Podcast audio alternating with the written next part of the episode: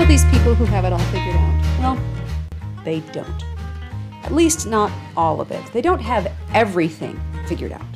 But I can tell you they do have something figured out. You do too. And that's what this show is about. Figuring out what you have figured out. Figuring out what you don't have figured out. And by figuring out how you figured out what you have figured out, figuring out how to figure out what you don't have figured out. Don't worry, I've got it all figured out.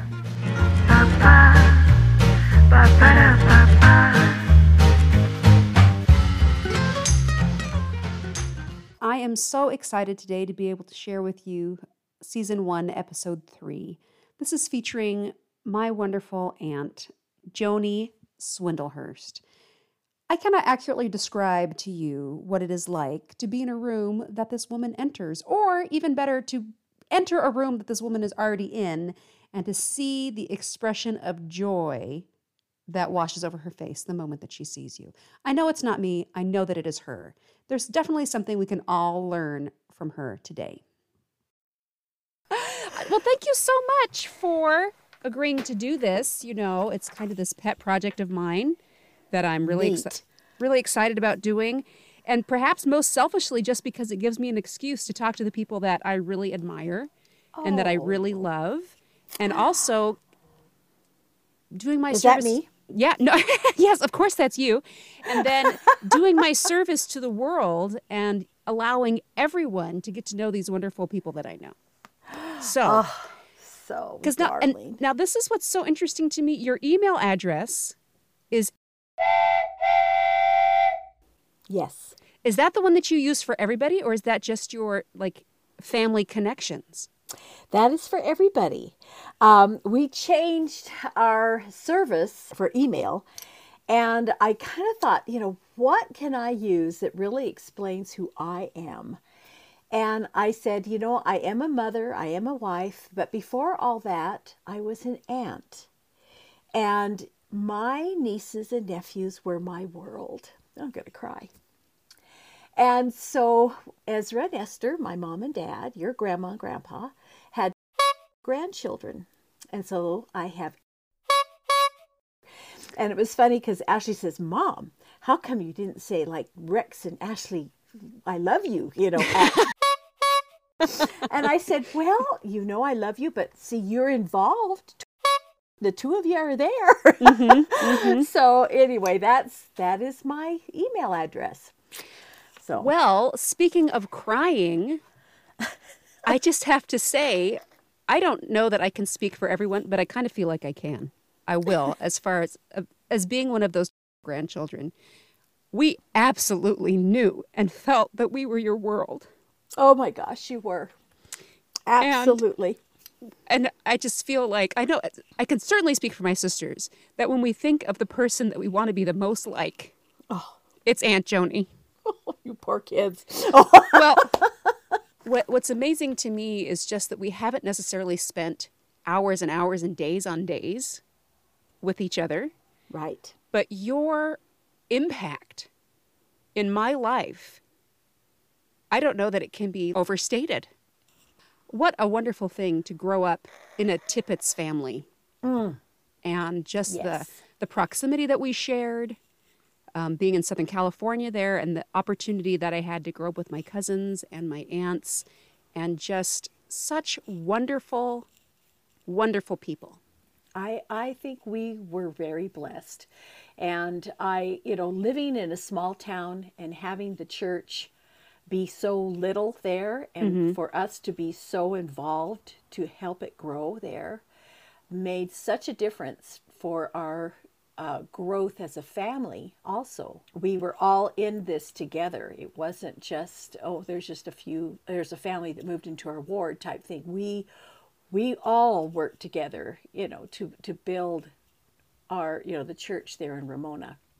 And I am so grateful for that. How do you feel that really affected you as an individual? You know, I thought about that often because I grew up pretty much being the only Latter-day Saint in Ramona. Luckily, I had wonderful examples as sisters and brother and mom and dad who taught me, and I've always felt such a strong testimony with my beliefs. When I was at school, I felt a very strong feeling that I had to be an example to what I believe. And that helped an awful lot, and through high school. And it was so funny because I think I was pretty much by myself until my sophomore year. And then we started getting some more families moving into Ramona who happened to be LDS. It was funny how I would be on campus, and I don't know if Mr. Benyaga, did you have Mr. Benyaga? I knew him in high school. Yeah, I think I had him for teacher. Yep, for biology over the summer. You know, he was quite a character, and I would be walking across campus, and he would yell, "Hey, Mormon, come here." And everybody say, "Joni, Mr. Benyaga's calling you." You know, so it was always kind of a little thing that everybody knew. And what was neat about it, sometimes I felt kind of sad. I thought, gee, you know, I don't get to go to parties. And no one invites me to the big parties. But at school, it was a blast. I always had so much fun. And I remember in my 10th high school reunion, a guy said, "Oh, Joni, we wanted to invite you, but we knew it wasn't a good place for you. We knew you would be uncomfortable." And I thought, wow, that's really neat. I'm glad that they felt that way about me. So that was cool. I enjoyed that. So in a way, doing that shaped my love for respect, for my testimony, and for people who respected me. I just thought that was really a cool thing. I've got a couple teenagers now. My children.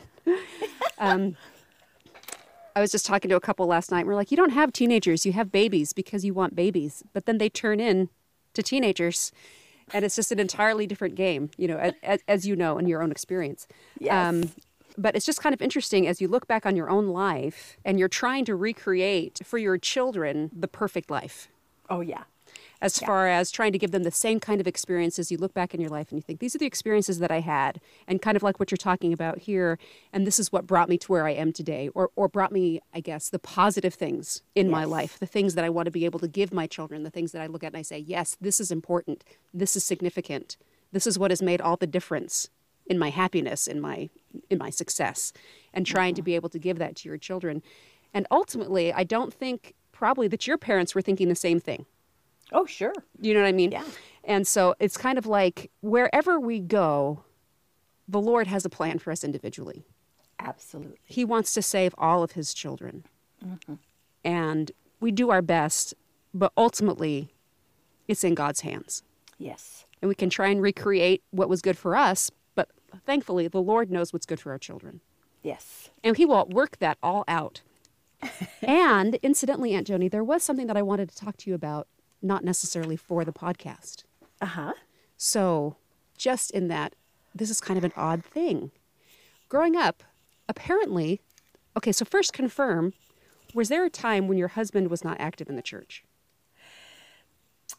He always had a testimony, and yes, but it was one of these things where when we dated, he was a worker at the temple, returned missionary, everything was just amazing.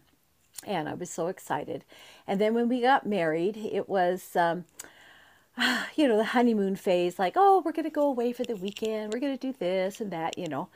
And then he got a job that was 60 miles away from us. And he had to wake up at 4 o'clock in the morning and get on the road by 4:30, and sometimes he wouldn't get home until 7:30 at night. Mm. And he was exhausted. And so when the weekends came, he slept pretty much during the whole weekend. And it was very rare that he felt like he could go to church. Now, he did have a calling though, so we did have, I think he was, the employment specialist for our second year of marriage. And so that was good. That gave him something to do. So he had to do it. But then he didn't have anything much to do after that. Mm-hmm. So a lot of times Sundays rolled around and he was sleeping. Mm-hmm. And I remember thinking, this isn't what I thought was going to happen. But I thought of Mom, because even Grandpa, my dad, your grandpa, had bouts of that too. I think he grew up with a very active father, and he didn't like his dad being gone all the time doing stake jobs. So his feeling was, you know, I know the church is true, but I'm not going to get so busy in it. And so when he became branch president, that really, he stepped into the plate, and it was wonderful. But then when he was released and all of his brothers were dying and going to heaven, he says, I got to be bad because I don't want to go to heaven yet. So that's another story. His, that's a real cool story, but I'll tell you that some other day. But anyway, so it was very hard. And I remember going to church by myself. And then when I was going to have the babies and then had the babies, you know, I was by myself, primary president, bringing in the kids, you know, 18 months apart, nursery, 3-year-old. It was just crazy. And I remember thinking, this isn't what I planned for, but I'm doing it because my mom did it. Even though my dad didn't always go, my mom did, because that was the thing to do. And that's what I did, because I loved the Lord and I loved the gospel. And I knew that he wanted me to be there to not only for me, but for others, that I needed to be there. So, but Rod always paid tithing, and he always, I knew he had a testimony. We always had family prayer. He just didn't go to church. But one day when Rex was 4 years old, he said to me, Mom, I'm going to stay home with Dad. I'm not going to church anymore. And Rod happened to hear that because he was upstairs when I was getting ready. And he said, oh, son, I'm going to church. And he got up and got ready for church, and he's been active ever since. Oh, my goodness. So it shows you that children really have an impact on what we as parents see and how they teach us. So, yeah. So, and he's been active ever since. So, I mean, real active, I should say, going all the time. So that was... that's been my experience on that. So, Aunt Joni, would you please kind of give your biographical sketch for people who have never met you? People who will listen to this are people who love you already and already know a lot about you. But also, hopefully, some people who haven't had the great pleasure of meeting you. What would you like to kind of, how would you frame your life to kind of get an idea of who Aunt Joni is? How did you get to be where you are? Well, luckily and so blessed to be born into an amazing family. And I think we talked about that, being born into an amazing family. My mom and dad were just adorable people. And Dad was strict, and you never knew. You never knew when he was upset until you got an upshake. We had upshakes. That was the back of the hair being pulled. Nothing we could do about that. It's just like, oh, okay. And anyway, so, but he loved us. And so, and I was the youngest of 6, just like you. 4 sisters and 1 brother. My oldest sister's your mama. And we grew up on a big ranch. I grew up on a big ranch. Mom and Dad moved to the Castle Ranch in 1957, January, and I was born 2 months later. And so it was kind of my dear mother had to move 5 children and move into this huge 12,000 square foot home, 6 months pregnant, or 7 months pregnant. And yet she did it. And growing up, we lived 6 miles out of town, so having lots of neighbors was not an option. I and my mother both, we talked about this, that why we are so close too is that we were each other's friends most of the time.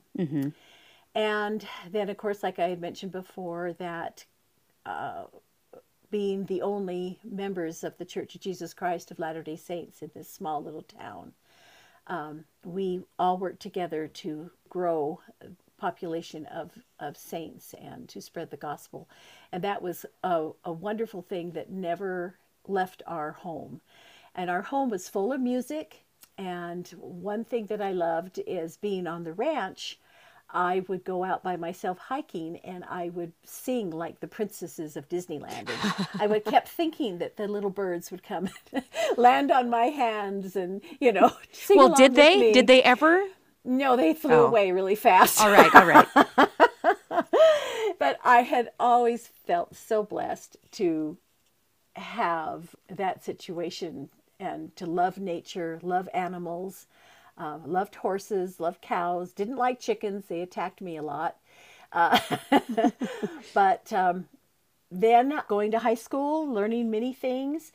One bad point about that, however, was that I had such wonderful students as sisters and a brother that when I came along, all my teachers, most of the teachers had them and said to me, oh, you don't have to do this assignment because we know you'll get an A anyway. So I was babied a lot in high school. I had no idea what I was doing because my teachers just said, ah, you're fine, don't worry about it. And I would get A's and B's all the time. Mm-hmm. And then I went to college and I went, what do you mean I have to do this? What are you talking about? Don't you know who I am? Don't you know my sister? I know. It was a shocker. And dear Ramona, they thought they were doing a good thing, but maybe not. Also, my dad was a dentist and he worked downtown San Diego. But on Saturdays, he had a little sagebrush practice, we called it, at the house that I grew up in. And we had serviced a lot of the people of Ramona to come. So it was his opportunity to teach all of us daughters how to be receptionists and how to be professional and how to be dental assistants. And my brother Tom, he taught basically how the technical stuff, you know, and of that. Mm-hmm. And so that was a great learning experience to be put in at that time. And then I went, after high school, I went to junior college for 2 years, and then I transferred over to Brigham Young University. I was very homesick my first year. Oh my gosh, I missed my family so badly. And I just couldn't do it. I just couldn't. So after a year being at BYU, I came home and got a job at a tall shop because I'm 5'10". And there was a tall shop down in Fashion Valley in San Diego called Shelly's Tall Girl, which isn't around anymore. But it was fabulous. And I learned so much from that experience. And I became the assistant manager. And it was so fun to have the tall girls come in. And we fit and we played. It was right up my alley. So then I went back to BYU. And I thought, I'm going to go into fashion merchandising. And so I started doing that. And then I met my husband. And it kind of fell out the window. It kind of flew out the window of what college life was for me. And it just so happened that I had my assistant district manager for Shelly's Tall Girl, while I was at school, call me and say, Joni, we need a manager down here at Glendale Galleria there in Los Angeles and Glendale. And I said, I'm sorry, but Marilyn, I'm at school. And she goes, well, I know that, but I just had a feeling that you needed to come be here. So I said, well, I can't do it. But at that time, my husband was working down, he graduated from law school, and he was working down at Beverly Hills. And so I thought, well, gee, maybe I could go and finish the courtship down there. And so what happened then was I did the stupor of thought decision that was told to Oliver Cowdery. And for 2 days, I fasted and prayed. And I wrote down all my goals for school. And I wrote down all my pros and cons for going and leaving school. Mm-hmm. And after the prayer, I got up and looked at my list. And the school made no sense. It almost looked like it was written in a foreign language that I could not understand. So I left school and went down to Los Angeles, worked at the Glendale Galleria, lived in Hollywood for about 6 months. And my husband passed the bar, and he asked me to marry him. And off we went. So I never finished college, which was kind of interesting to me because I thought I would. Mm-hmm. But I have thought about going back to school, and I thought, you know what? I'm doing just fine. I have to be, I am kind of a little perfectionist to the point where if I don't get an A, I kind of get a little upset. Okay. And I thought, I'm not sure I'm ready for that again. So anyway, that's, and then we got married in 1981 at the, and we were sealed at the Los Angeles Temple, May 16th. So it's going to be 40 years this year, this coming up May. Oh my goodness, congratulations. It. I know, 40 years. Then, let's see what happened then. Oh yeah, then I had, we didn't know if we were going to be parents. It took us 4 years to get our first child, and we are working on it. And I remember thinking just before we found out that we were going to have Ashley, Rod and I both said, well, we'll just be really good aunts and uncles.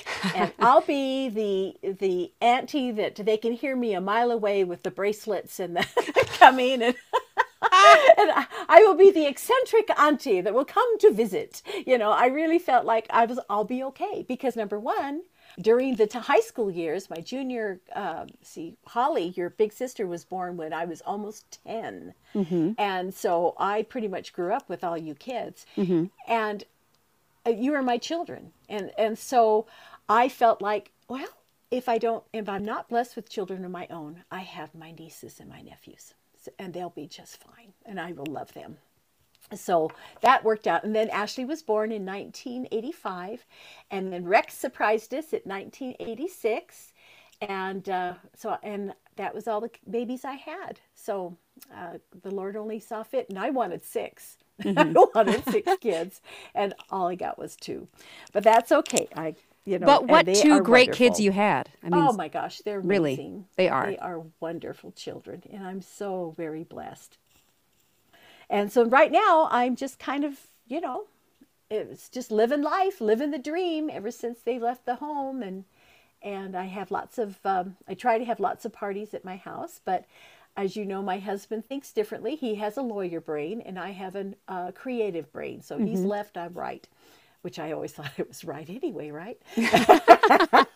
Anyway, so we compromised, and we do every other year. So... I have the even years, which happened to be last year, COVID. And he has the odd years, which I thought was perfect because I think it's odd that nobody wants parties. And so anyway, and that's how we've worked out our likes and dislikes. So it worked out pretty good. And that's basically who I am, I guess. Well, we can all understand Uncle Rod not needing to have any additional parties because he lives with you every day. So yes, he loves anybody else would just be overload and really just kind of second rate. You know, when you're married to Joni, why would you need anyone else around? I do know that some days he really loves the quiet, so that's when I kind of tiptoe around. And that's when I'm going shopping. So this last year was kind of hard, but it worked out. Right. Luckily, well, a big yard. Well, that is just wonderful. I think it's really good and impressive. And in some ways, I would say that's probably one of the things that you had figured out. As far as having, I don't want to say having to deal with, but how about navigating when your spouse has a very different temperament than you do? Yes. And figuring out how to have both of your needs met and still be able to have your relationship work. Definitely. I remember early on in our marriage, because before we dated, it was a lot of let's do this, let's do that, let's do this. And then we got married and it was like, no, I don't want to do that. And I remember asking him, I said, why? Why are you not wanting to go and do these things? He goes, because we're married now. I don't have to. That's no reason. But he thought it was a good one. So anyway, and I remember kind of fighting that for the first, especially after the kids were born and I had a lot of children. I had the 2 children and I would love to have had a good getaway to the Casbah, you know. Mm-hmm. And our Stake Relief Society president at one of our women's conferences, she was married to an engineer, and she was saying, about how he thinks, which is not how she thinks. And that if she wanted a romantic getaway or if she wanted a picnic, she had to be the one to do it. And I remember thinking, how awful.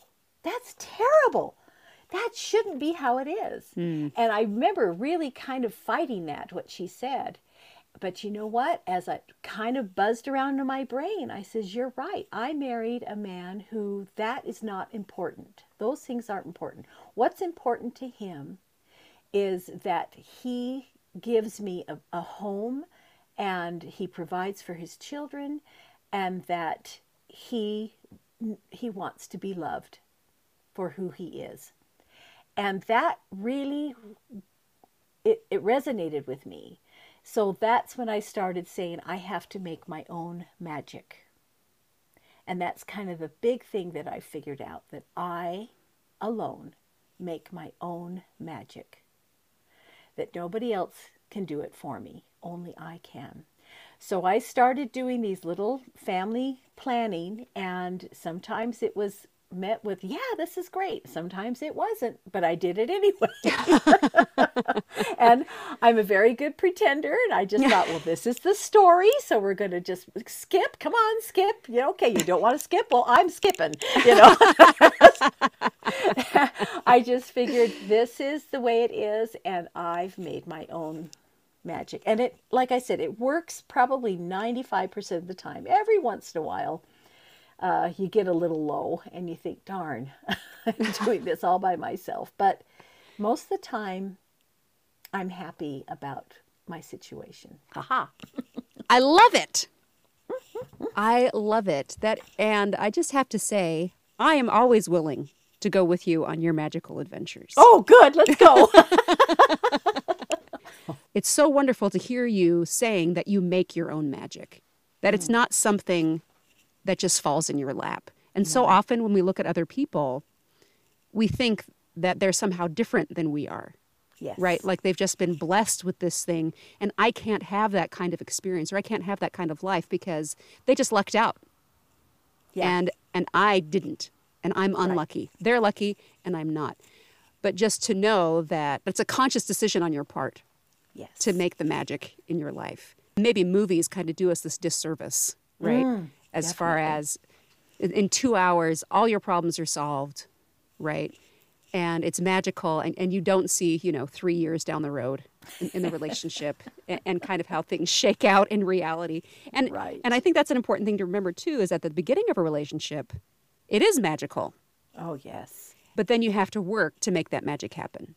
That brings my memory to President Uchtdorf's talk he gave many years ago about that we are living a fairy tale, that at the beginning it's wonderful, but then the dragons and the evil witches and the wizards come in and stir up the pot. Mm-hmm. And at the end, when we have it all figured out and we've fought the dragons and we've defeated the wizards, the evil wizards, that we are content with what we have at the end, and we do live a happily ever after, and we are promised that we will live a happily ever after. And I love that talk. I can't remember when he did it, but it was, I think he gave it to either the young women or could have been the youth, but it was perfect how he explained it. And so we all live a fairy tale. We all live a story, and depending on how you want to write your story, that's up to us. That's the choice that we make. And to try to follow all the positives and all the magic and all the love, it's not easy. But if you decide you're going to do it, it makes life so much better. And it makes you stronger to fight the dragons and the evil wizards so that you can live that happily ever after. Oh, I love that. I love that. And I like talking about fantasy. I'm also very drawn to whimsical things. Yes. And fantastic and beautiful. Even as we're talking even more, I'm like, well, I'm even more like Aunt Joni than I thought. This is wonderful. What a great boost to my self-esteem. You have this as well, but just kind of wanting to be taken seriously. Oh, my gosh, yes. And then this whole idea of fantastic fantasy kind of things takes away from our seriousness. Mm-hmm. But at the same time, it's really about beauty. Yes. And finding beauty in life. Definitely. And that is 100% a choice. And you can kind of think of fantasy as being like an escape from reality, mm-hmm. right?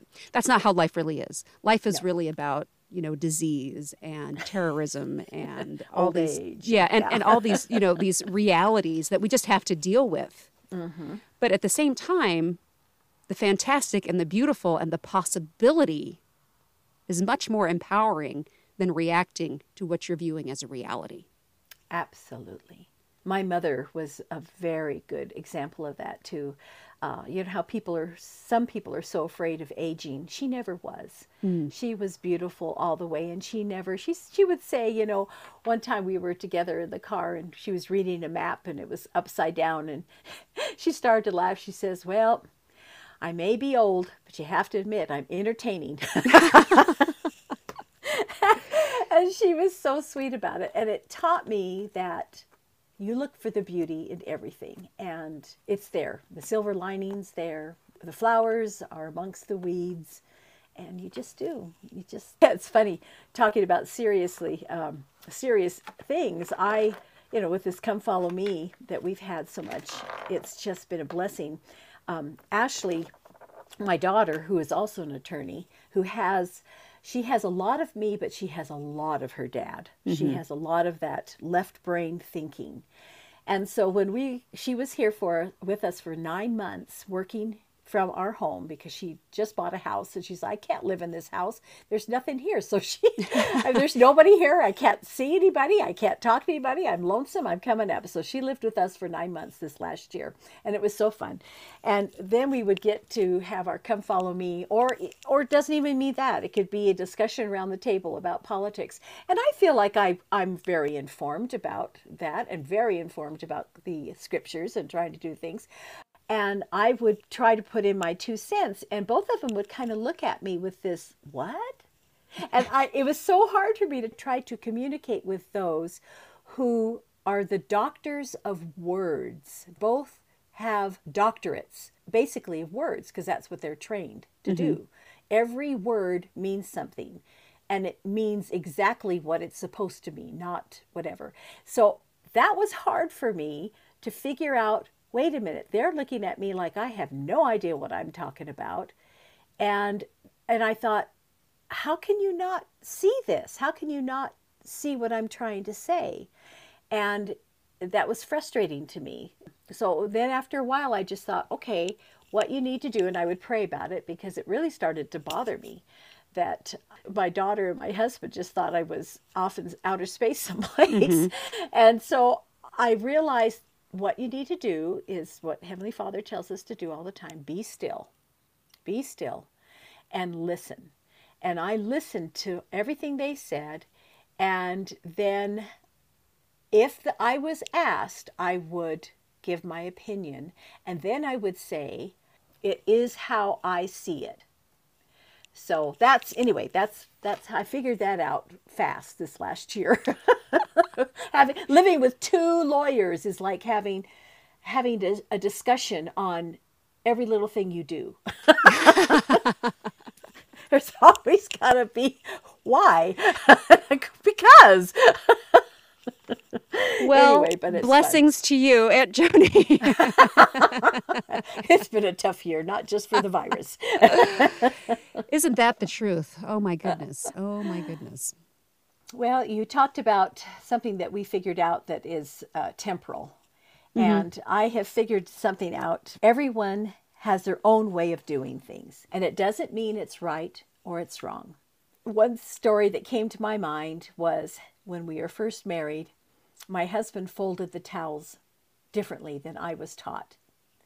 And I would tell him, you need to fold them in thirds. And he says, why? And I said, because my mother was a nurse and she knows everything. And that's how she taught me. So, you know, I kind of fought that for a long time. If he did the laundry, which he does now, and guess what? He does not fold them in thirds still. He folds them just like folding. Mm-hmm. And so I look at it and I go, it's done. Doesn't matter if it's in thirds. In fact, one day after my mom and dad had been empty nesters for many, many, many years, and I went to go stay with her, I went to the cupboard to get towels, and guess what? They were not folded in thirds. And I said, Mother, what? How come your towels aren't folded in thirds? She goes, well, it's just a little easier to have them fit in the closet. So I realized that everybody is still trying to figure it out. And it doesn't mean what they do, how they do things is wrong, or how you do things are right. If it's done, be happy. So that was the temporal part. And the philosophy part was we as feelings and humans and life, it changes all the time. So as soon as you think you have figured something out, it changes.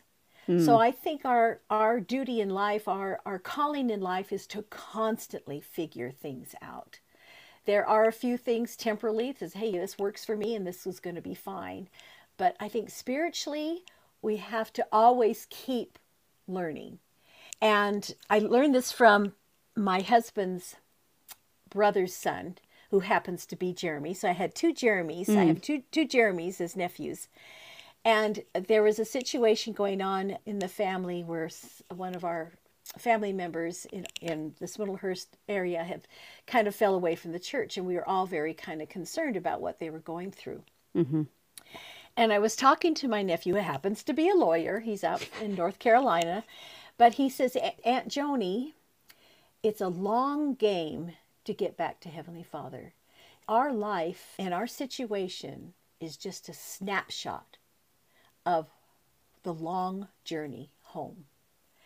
And it changes all the time. And so I thought, that is so wise. It's so true. Why are we worried about this situation? Are they still a good person? Yes. Are they still trying their hardest? Yes. They kind of fell off and let go of the rod a little bit, but you know, it's only a snapshot.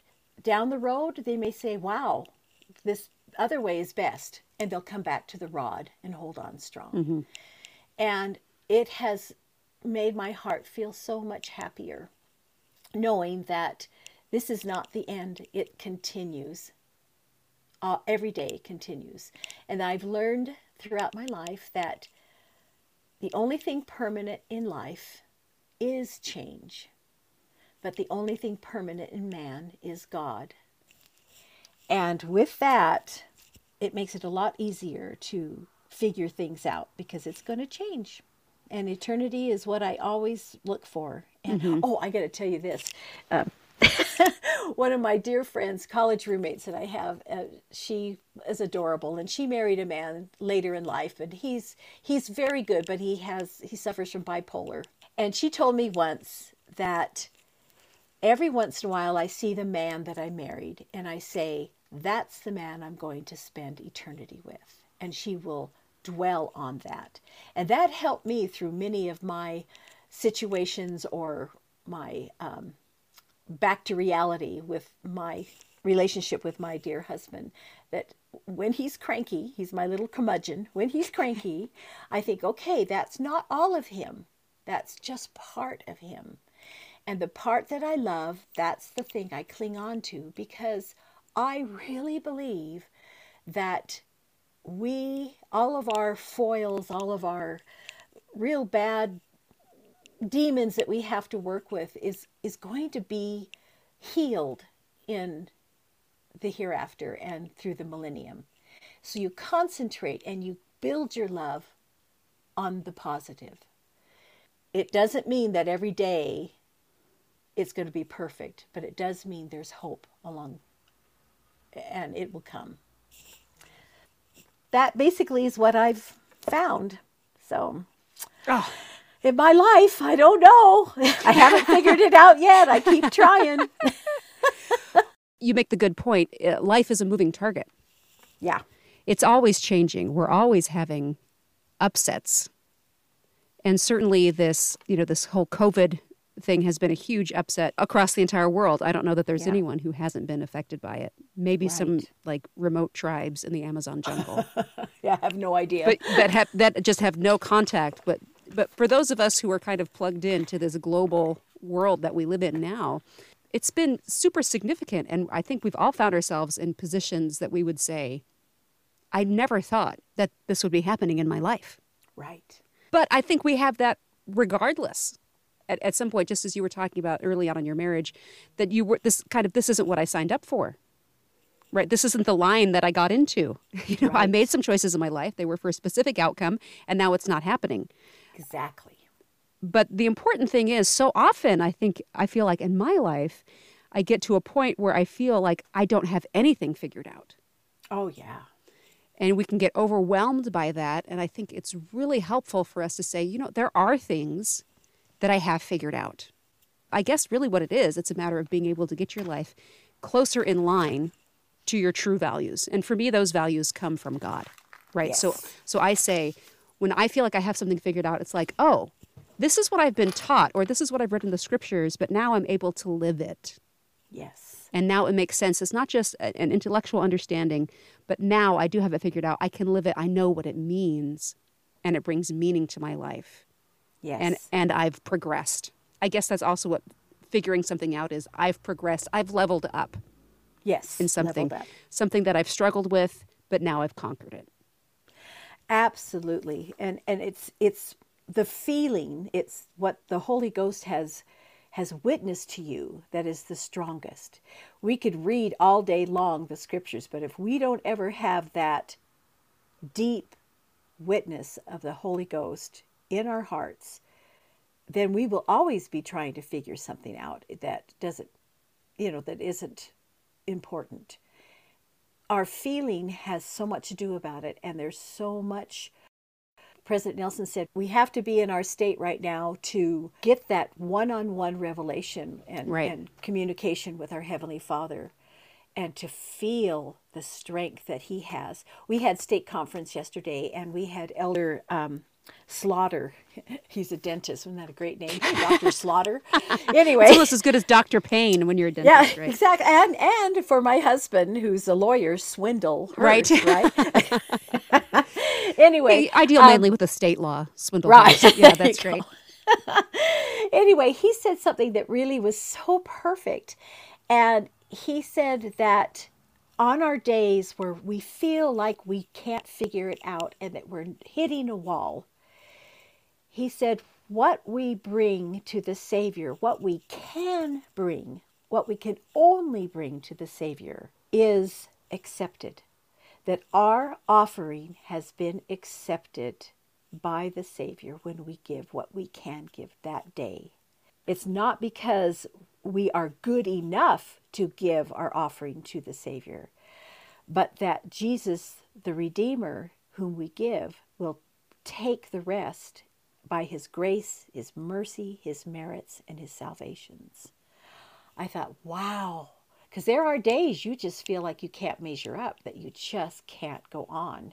But what you could give, He takes and He accepts as an offering. It's like the widow's mite. Mm-hmm. And He understands that that day you can only give this much. So it's not, we cannot berate ourselves and feel badly, because Satan wants us to feel badly that that's all we can give that day. But our Savior, Jesus Christ, accepts that. And He loves it, that that we gave what we could give that day. I thought that was cool. You know, it's interesting as we talk about having that witness and that deep spiritual conversion. I guess the witness isn't the conversion, right? Because we can feel that and then not necessarily do anything with it. That's true. That's true. And we can try it, and it's going to take several tries for us to truly overcome, to be truly transformed, to be converted. And I think that's what we're all looking for.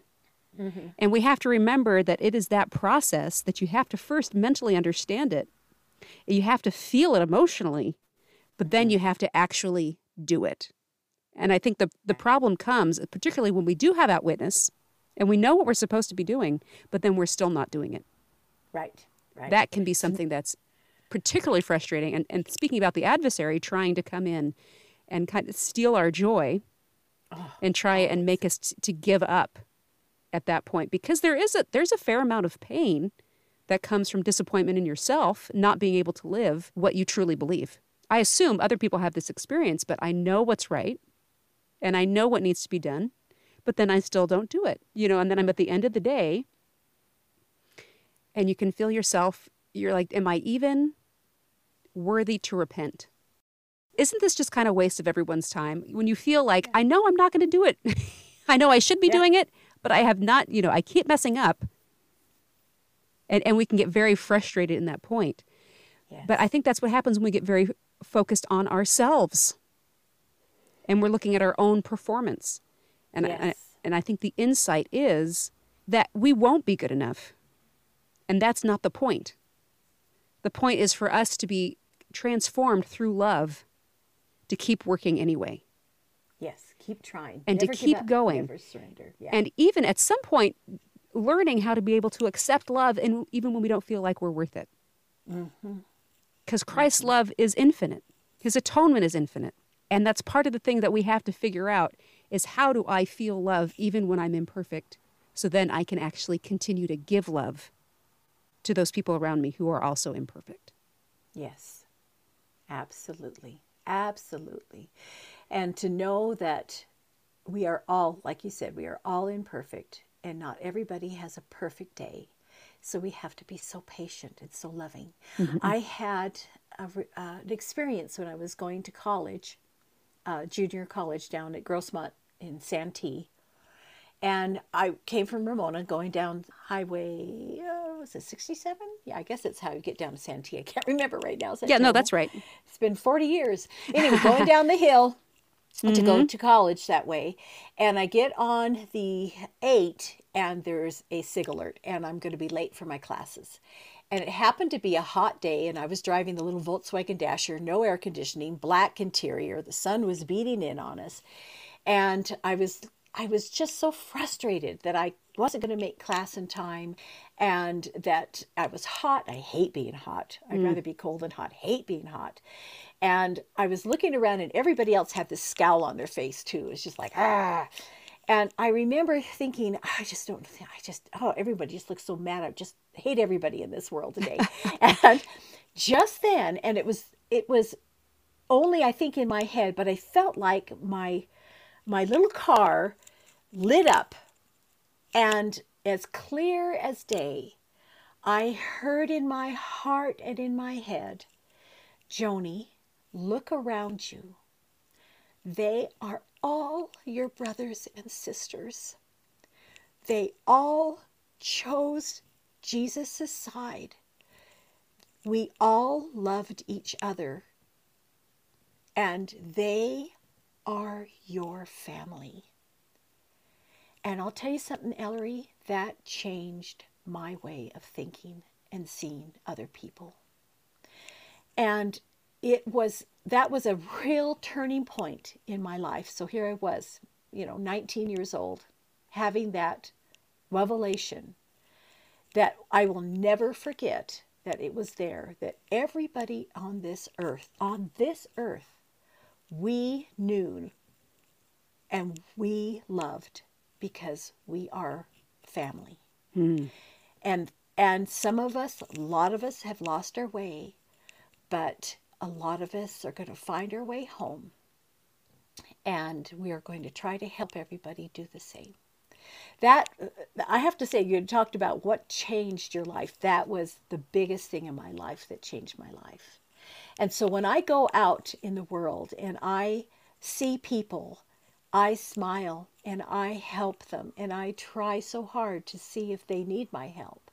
Now, of course, I'm not going to go up to some gang member or something, give them a hug or whatever, but, I still smile because they probably don't have a smile of people. I truly believe that I was given that gift that day, that hot day in San Diego, the gift to really see my fellow beings here on earth as my family.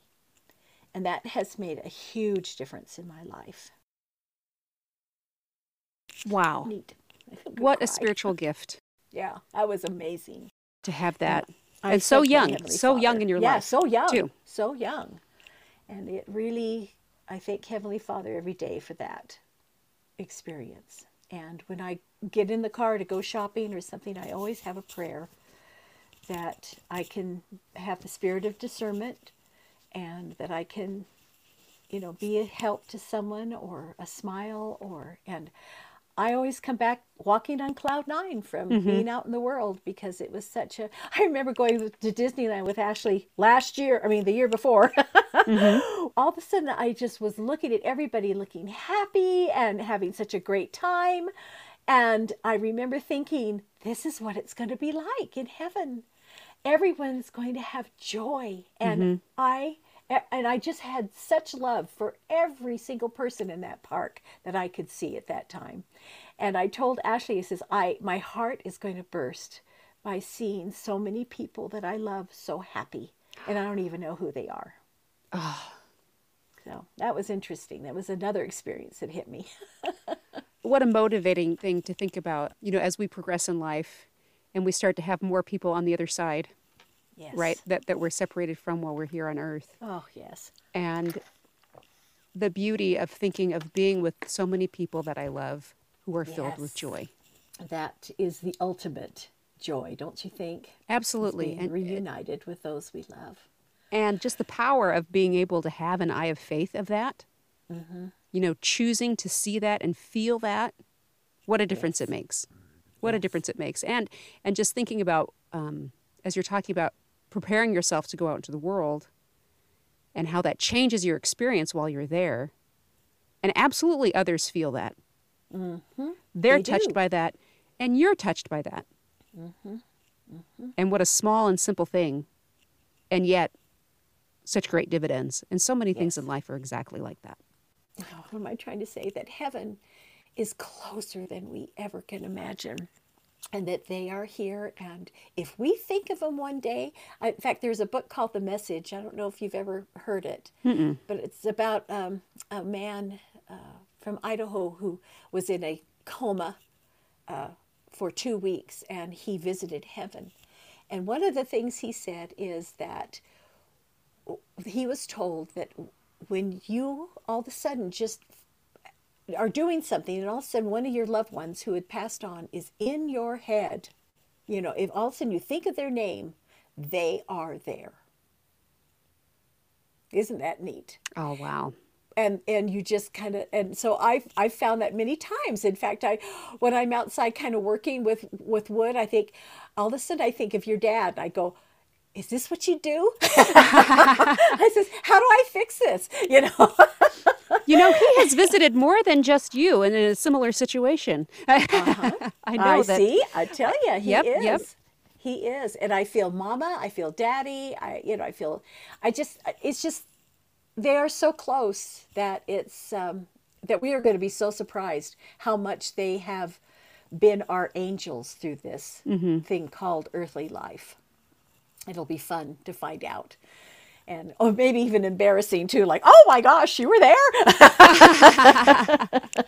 Well, we also have to think about how fun it's going to be when it's our turn to be the angels. Yes, I can't wait. Right? I've told Ashley many times I'm going to haunt her. Goes, no, don't. I thought I think it would be fun to go to the ranch and be one of the ghosts. Oh, sure, sure. Up there with Amy Strong. Yeah, exactly. I always thought she was there. Had some interesting experiences growing up there too, but I always felt that it was always with love. It was never something scary. So that's neat. Yeah, I can't wait to meet her. That's going to be fun. Oh my goodness. Oh my goodness. Oh, Ellery, this has been so fun. Oh my gosh, I can hardly stand it. I know. It is so wonderful. It just makes me want to be in heaven with all my aunties. I know. Oh, we're going to have so much fun. Yes. Oh my goodness. And our voices will never get tired. That's the thing. Never. And we won't have colds or bronchitis or anything. It'll be so fabulous. We'll just be able to talk and sing forever. I don't know where our husbands will be during all this talking and singing because I don't think it'll be heaven to them. No, I think my husband will be with Uncle Reed and everybody else out shooting something. You know? Oh, there. And how great it will be in the millennium. You know, shooting all the deer and everything, and then the deer fall down, and they jump up. They go, "Hey, that was a great shot." Yeah. There's no death. That doesn't mean there's no hunting. Right? That's right. Let's do that again. This time, let me run up the hill and see if you can get me in that back. Yeah, there you go. I don't know. It's going to be real interesting, but whatever it is, it's going to be joyful. Well, I was going to say, we've painted a pretty interesting picture of the afterlife in this conversation. So all we know is it's going to be full of love and joy. And, right. President Oakes said in the General Conference talk about 2 years ago, he said, we are all going to feel joy, all of us, even those that maybe choose not to be in the celestial world. Mm-hmm. We will still all have joy. Since you do so much entertaining, do you have any party tips? Do you have, like, when you're going to have one of these big gatherings, how do you figure out even something like how many mashed potatoes? Or do you have any kind of those kind of easy tips like that? I'm not real good at that, but I try. One thing Mama always said, my mom, if you have a big bowl and you only have a little bit to put in that big bowl, make extra so it looks like it's always overflowing. Mm-hmm. So try to put your things in the appropriate bowl or pan to make it look like it's overflowing. And then it's better to have more than not enough. So a lot of times I would just go crazy and have more. And also simplicity. I think, also simplicity. Because people aren't going to remember so much the beautiful flowers that are on the cookies as they are going to enjoy the taste of the cookies. But also presentation is key, too, for the decorating. And this is something that's happened to me 100 million times. I would be getting ready for a party, and people are going to show up in 2 hours or so. And I'll tell you, probably 90% of the time, I get a phone call from a ministering sister or a family member who is in need, or a friend, a neighbor. And I go, oh my gosh, I've got a party in 2 hours, and they want me to go pick them up because they got a flat tire. How am I going to do this? And always in my head is told to me, Joni, this is why you're here on earth. Everything will work out. So I run and do my fast errand, come back, and I find that there are a few things that I plan to do to make my party even more spectacular, but I haven't done yet because I had to go do the Lord's errand. I forget. I just say, it's not important. Mm. And the party always turns out fabulous. So, because they will never know what I had planned that I didn't finish. And so you just enjoy and have fun. And that's what I do. And I plan too. I plan the day before, everything will be decorated.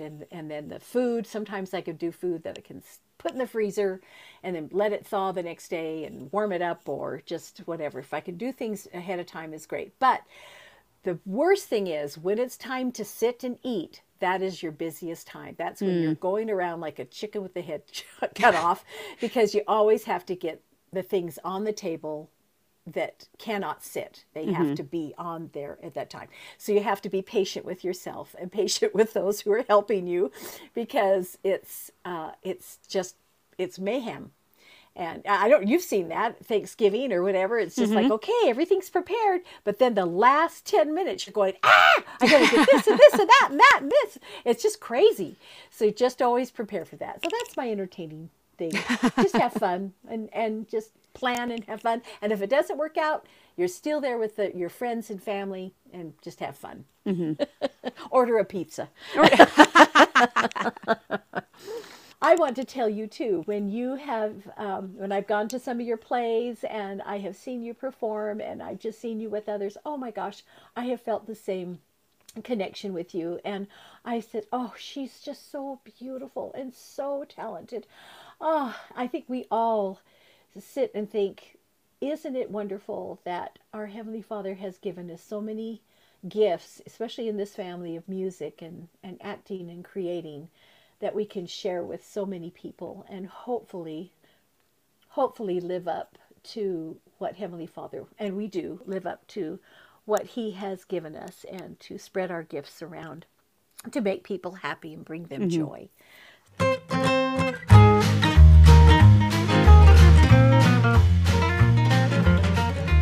hate to say I told you so, but, well, who are we kidding? I don't hate to say I told you so. I enjoy saying I told you so, and I told you so. That was my Aunt Joni.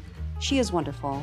I'm sorry that you're jealous now that she's not your aunt, or if you are my cousin or her child, then you're just thinking about how lucky you are, which is great too. I encourage you to take the time to reach out to someone who's really made an impact on your life, someone that maybe you haven't necessarily expressed that to. It was a really beautiful experience to be able to do that, and a worthwhile one, so I encourage you to do that. And as long as I'm encouraging you to do things, go ahead and subscribe to this podcast. Leave it a review if you like it. If you don't like it, as my mother has always said, if you don't have anything nice to say, don't say anything at all.